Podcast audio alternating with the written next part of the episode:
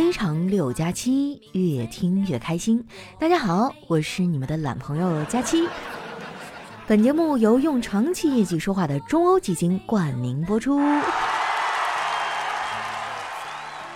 最近啊，忙忙叨叨的事儿特别多，日子啊都让我过迷糊了。我今天啊，无意当中看了一眼日历，吓了一跳。我的天哪，今天就十二月份了，二零二一年这就要过完了。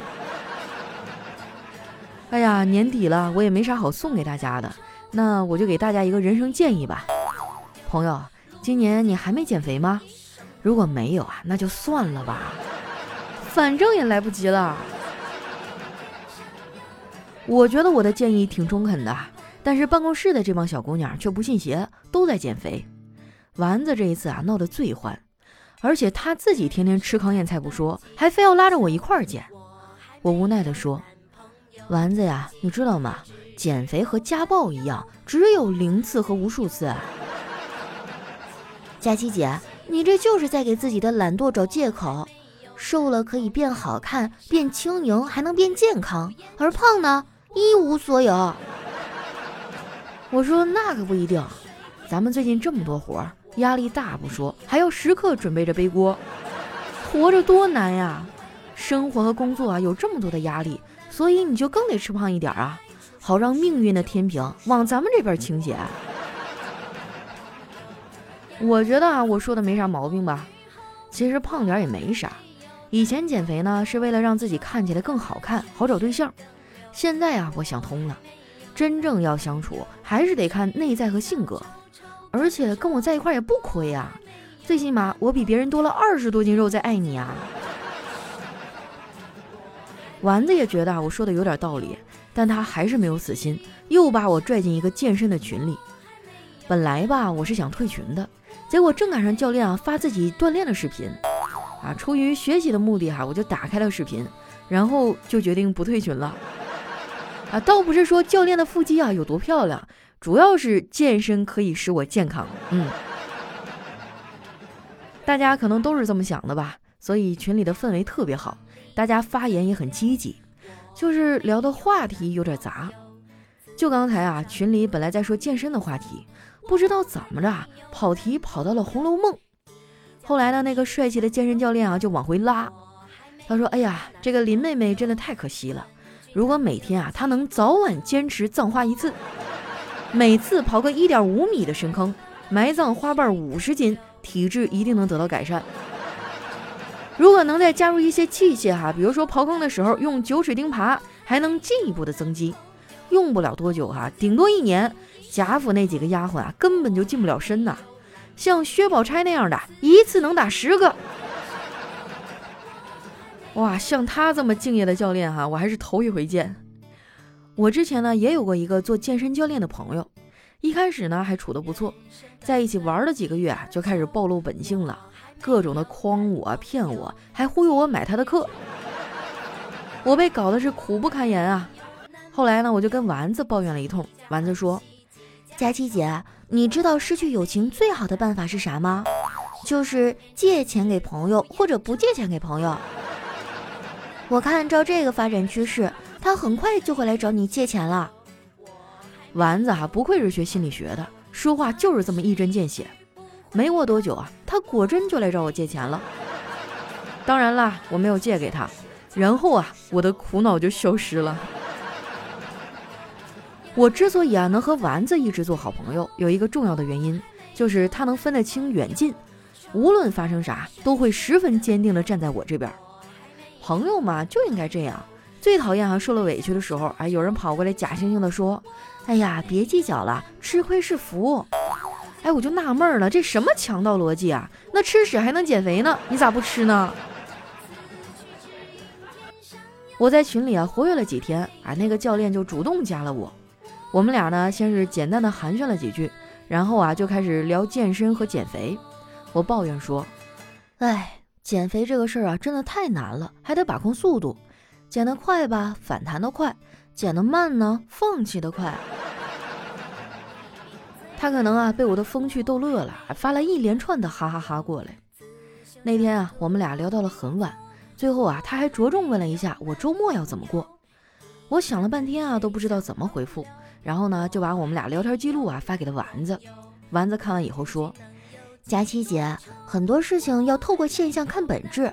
他问你周末怎么过，你就直接告诉他，想跟我约会就直接说，别老在那问问问的。”不愧是社会我丸子姐哈，怪不得人家有对象呢，就是比我直接。其实啊，在找对象这方面，男女还是有很大的差异的。我忘了是在哪本书里看到过啊，说男生的好想找个女朋友啊，那种状态呢，就像是在沙漠里啊，渴的不行了找水喝的状态；而女生的好想找个男朋友呢，就像是在自动贩卖机前啊，不知道要买哪个的状态。看完这个啊，我都感觉我应该是个直男吧？哎，我的自动贩卖机在哪儿呢？说出来你们可能不信，我已经过了二十多个光棍节了。近些年啊，光棍节这个概念呢，好像弱了很多，但是我依旧非常讨厌十一月十一号这天。原来它是光棍节的时候吧，只是在提醒我丑；现在变成购物节了，又在提醒我穷。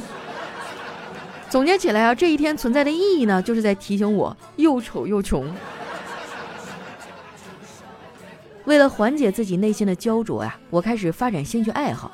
哎，你还别说，有了这些爱好之后，整个人都快乐了起来。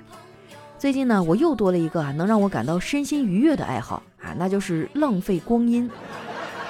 有句名言说得好啊，一寸光阴一寸金啊，这种挥金如土的感觉，真的是带给我无限的舒畅感呢。每次啊，我说我要躺平啊，我想退休，就会有人跳出来谴责我啊，什么年轻人就要与众不同啊，什么你不要在二十岁的年纪就过着别人六十岁的生活。大哥，你有没有搞错啊？你们活了六十年才能做到的事儿，我二十年就做到了。该反思的不应该是你吗？再说了，我也就是嘴上说说，你真让我躺平，我躺的也不踏实啊。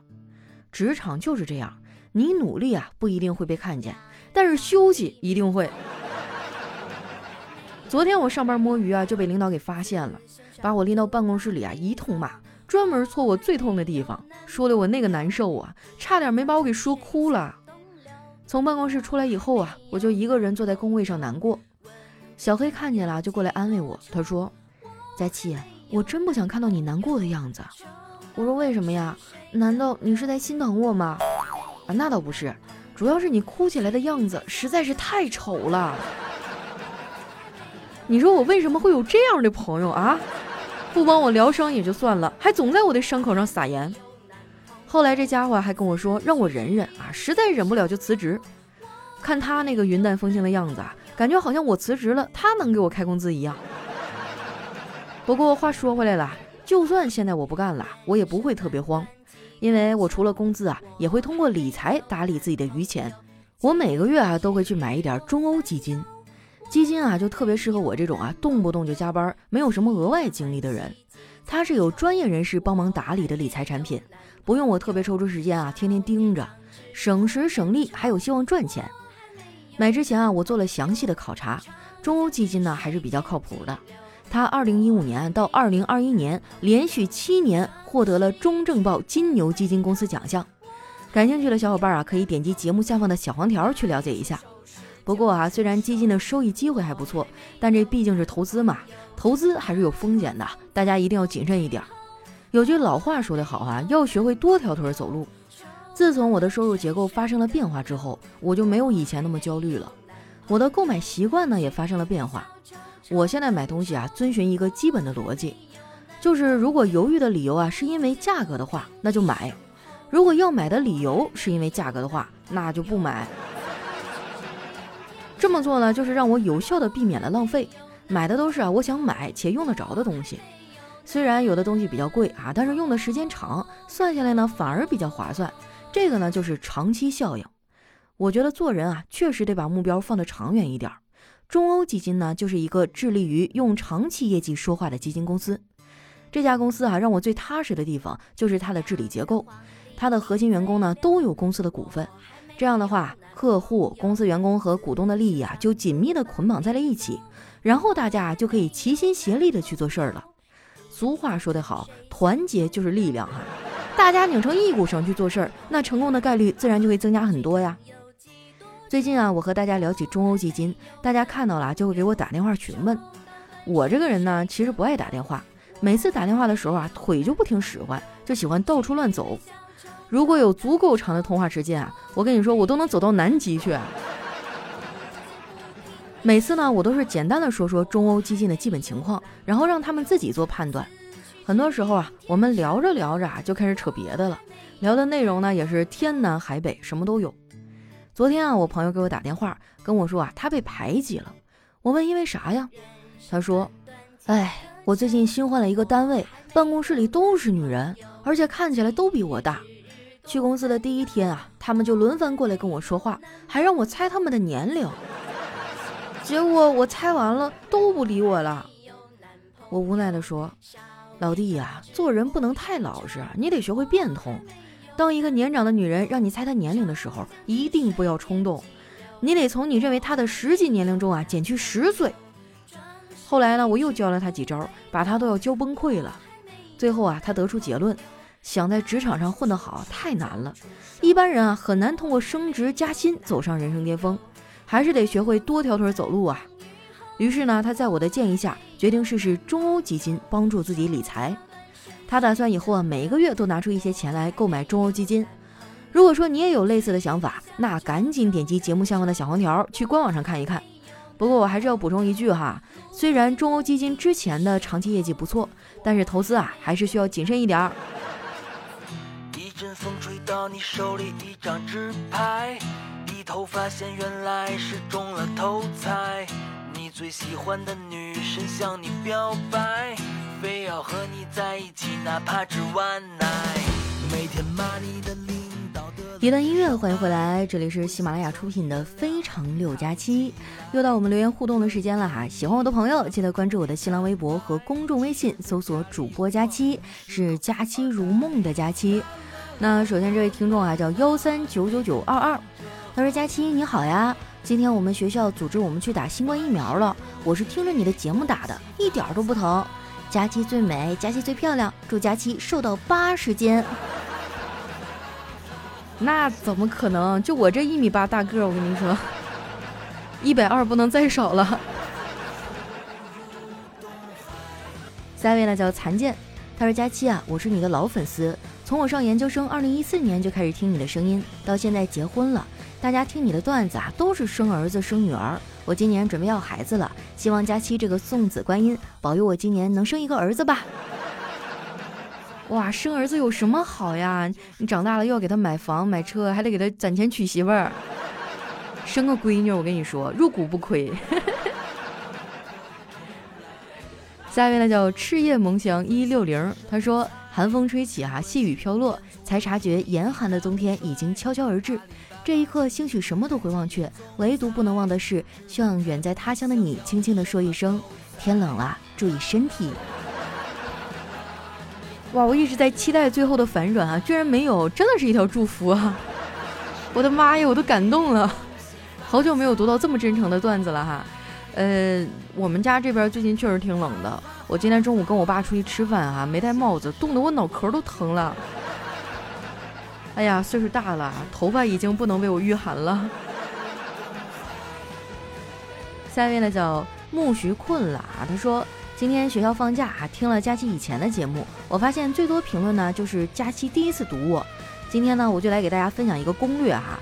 第一，多留言。假设佳期啊一期有一千条评论，如果你留一条，那被读到的概率呢就是千分之一；如果你留十条呢，那就是五十分之一。啊呸！那不应该是百分之一吗？啊，第二呢，就是有趣哈。如果在杂志或者报纸上看到有趣的段子，要记下来，好好的跟佳琪吐槽一下。第三，夸佳琪。如果真的没什么段子的话，那就夸佳琪啊，说她真瘦啊，真美啊，真漂亮啊。第四，点赞、留言、评论一条龙，点点赞啊，评评论，让佳琪涨点粉，涨点热度。哎呀，我觉得你这份攻略啊，真的做的特别全面啊！大家可以参考一下，一二三四条哪条都行。真的啊，你们平时呢，要是不方便每期都留言啊，至少要给我的专辑打个评价吧。我们每一张专辑都有评分啊，评分高的话就会被更多的推荐。啊，希望大家多给我打点这个五星好评吧。啊，对了，我还有一张专辑啊，叫《人间观察局》，啊，现在更新的特别勤快啊，还找了一个男搭档啊。如果说你们喜欢的话，去给我点个好评呗。下一位呢叫心海无涯，他说佳期啊，晚上少熬夜，不该想的事儿呢别想太多，胃不好呢就少吃辣椒冷饮，还有过热的食物，容易发胖的体质啊，管不住嘴就多运动。一个人待着的时候呢就看看书，好的东西啊都值得花时间。所以无论你现在多辛苦，也别放弃。想想已经坚持了多久才到这儿，又是一年了。如果还没有人来牵你的手，那你就洗洗睡吧。那不然呢？还能怎样？哎呀，这眼瞅着就要到这个年度的最后一个月份了，心里好慌张，好怕拜年啊！下一位呢，叫快乐的小老头。他说：“佳期啊，我真的特别感谢你。前几天晚上失眠，颈椎病又犯了，根本睡不着。听你的节目啊，没到一集就睡着了，哎，觉得特别的温馨和美好。”哎呀，真的是我的节目就这么催眠吗？我还觉得挺好笑的呢。失眠的话，你就多听几期哈。实在不行的话，你也可以听一听我的另一张专辑，叫《人间观察局》，哎，超好笑的。下一位呢，叫北街看雨依依，他说谈恋爱没有安全感的只有我吗？受不了一点的冷落和落差，有了这种感觉就会想要退缩，更多的是不安。给你很多承诺的人才是最让你伤心的人。我觉得我不适合谈恋爱，我要和佳期一起单身一辈子。你走开！你要单身，你不要拉着我好不好？我还是很热爱生活的。我跟你说，我今年之内我争取脱单，虽然只有三十天了，但没关系，我会努力的哈。下一位呢叫秀恩爱黄得快，他说为什么我的个子长不高呢？可能你得了恐高症呗。就是不能长高啊，要不然害怕。下一位呢叫 XZ 谎言，他说一个交警还在开罚单，一个男子叼着烟过来喊：“你除了开罚单还会干什么呀？”那交警没理他，男子继续：“有种你拖走啊！”交警很愤怒，男子继续说：“有种你拖走啊，拖走啊！”这个交警忍无可忍，拿出对讲机。拖车的时候呢，交警就和蔼地说：“下午到第五大队来处理啊。”哎，男子说。关火鸟事儿，这车又不是我的。说完，哼着小曲儿啊，骑着电瓶车就走了。多损啊！这山里的笋都让你夺完了。下一位呢，叫月色真美。她说和男朋友认识很久了，今天闲来无事呢，我就问他：“喂，当初你到底看上我哪儿了呢？这么玩命的把我追到手？”男友还嘿嘿直乐。那天啊，我在楼上看到你。左手拎着垃圾袋，右手拎着早饭，路过楼下垃圾桶的时候，毫不犹豫地把早饭扔进去的那一刻，哎呀，我就对自己说，这虎娘们儿能追。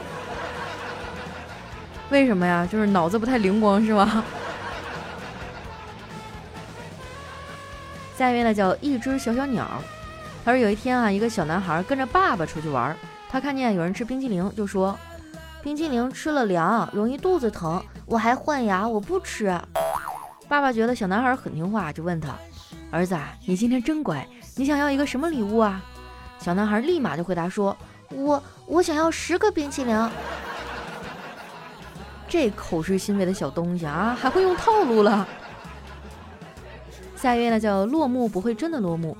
他说：“记得我以前啊看见一个知乎啊，内容是这样的。”听说赵云小时候啊，经常被他奶奶打，这是真的吗？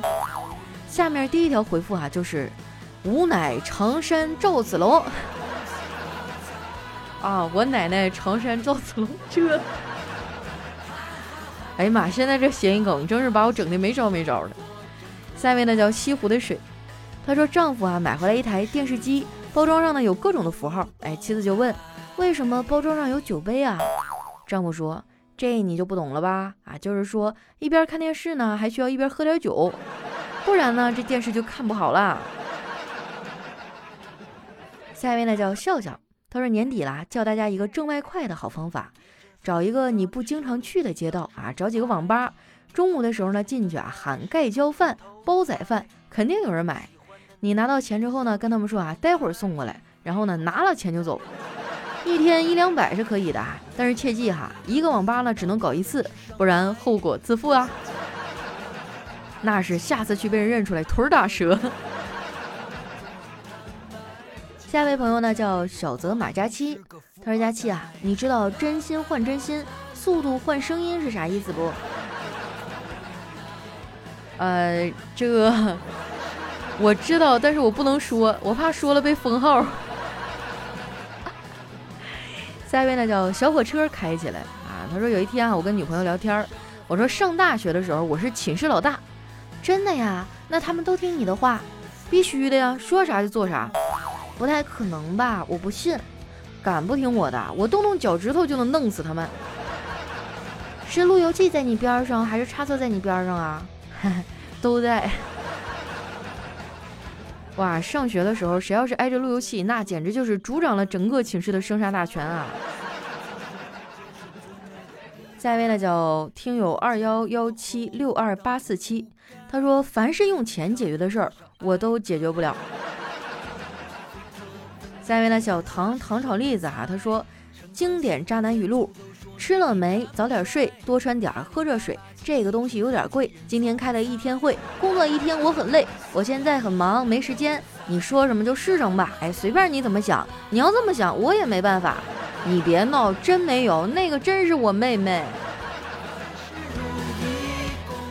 熟记渣男语录哈，防止以后被骗。下一位呢，叫逍遥逍遥。”他说：“愚公死前啊，把孙子叫到病床前，跟孙子说：‘移山，移山。’孙子一脸懵逼，不是爷爷怎怎么了？移山，移山，亮晶晶。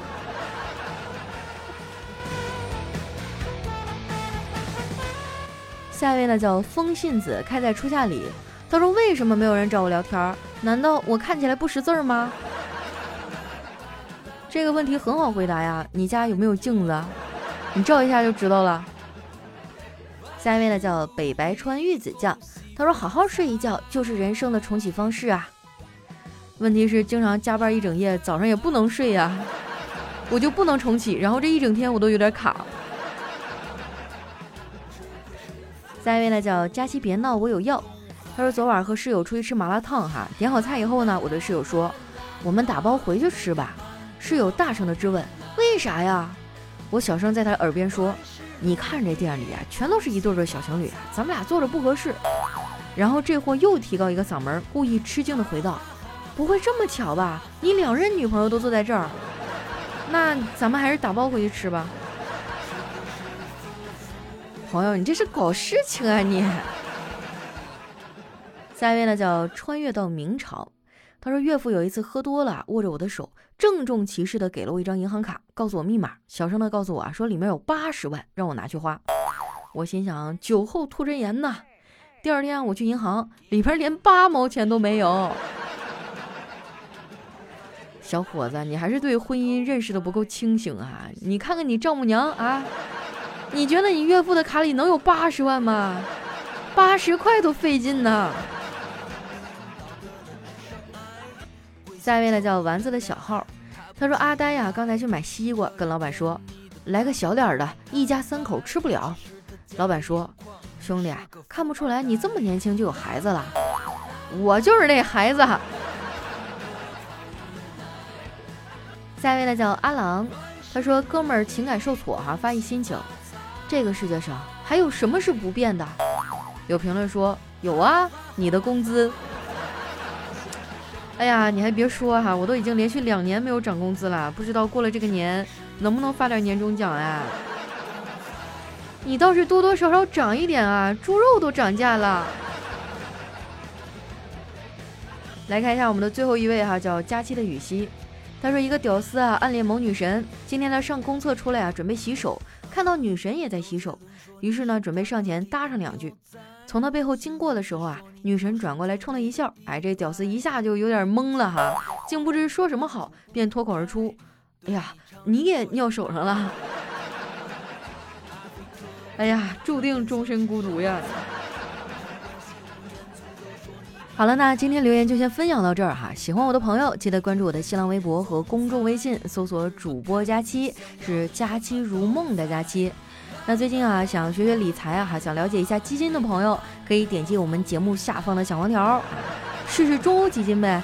用长期业绩说话哈，他一定不会辜负你的期待。那今天我们的节目就先到这儿啦，咱们下期再见。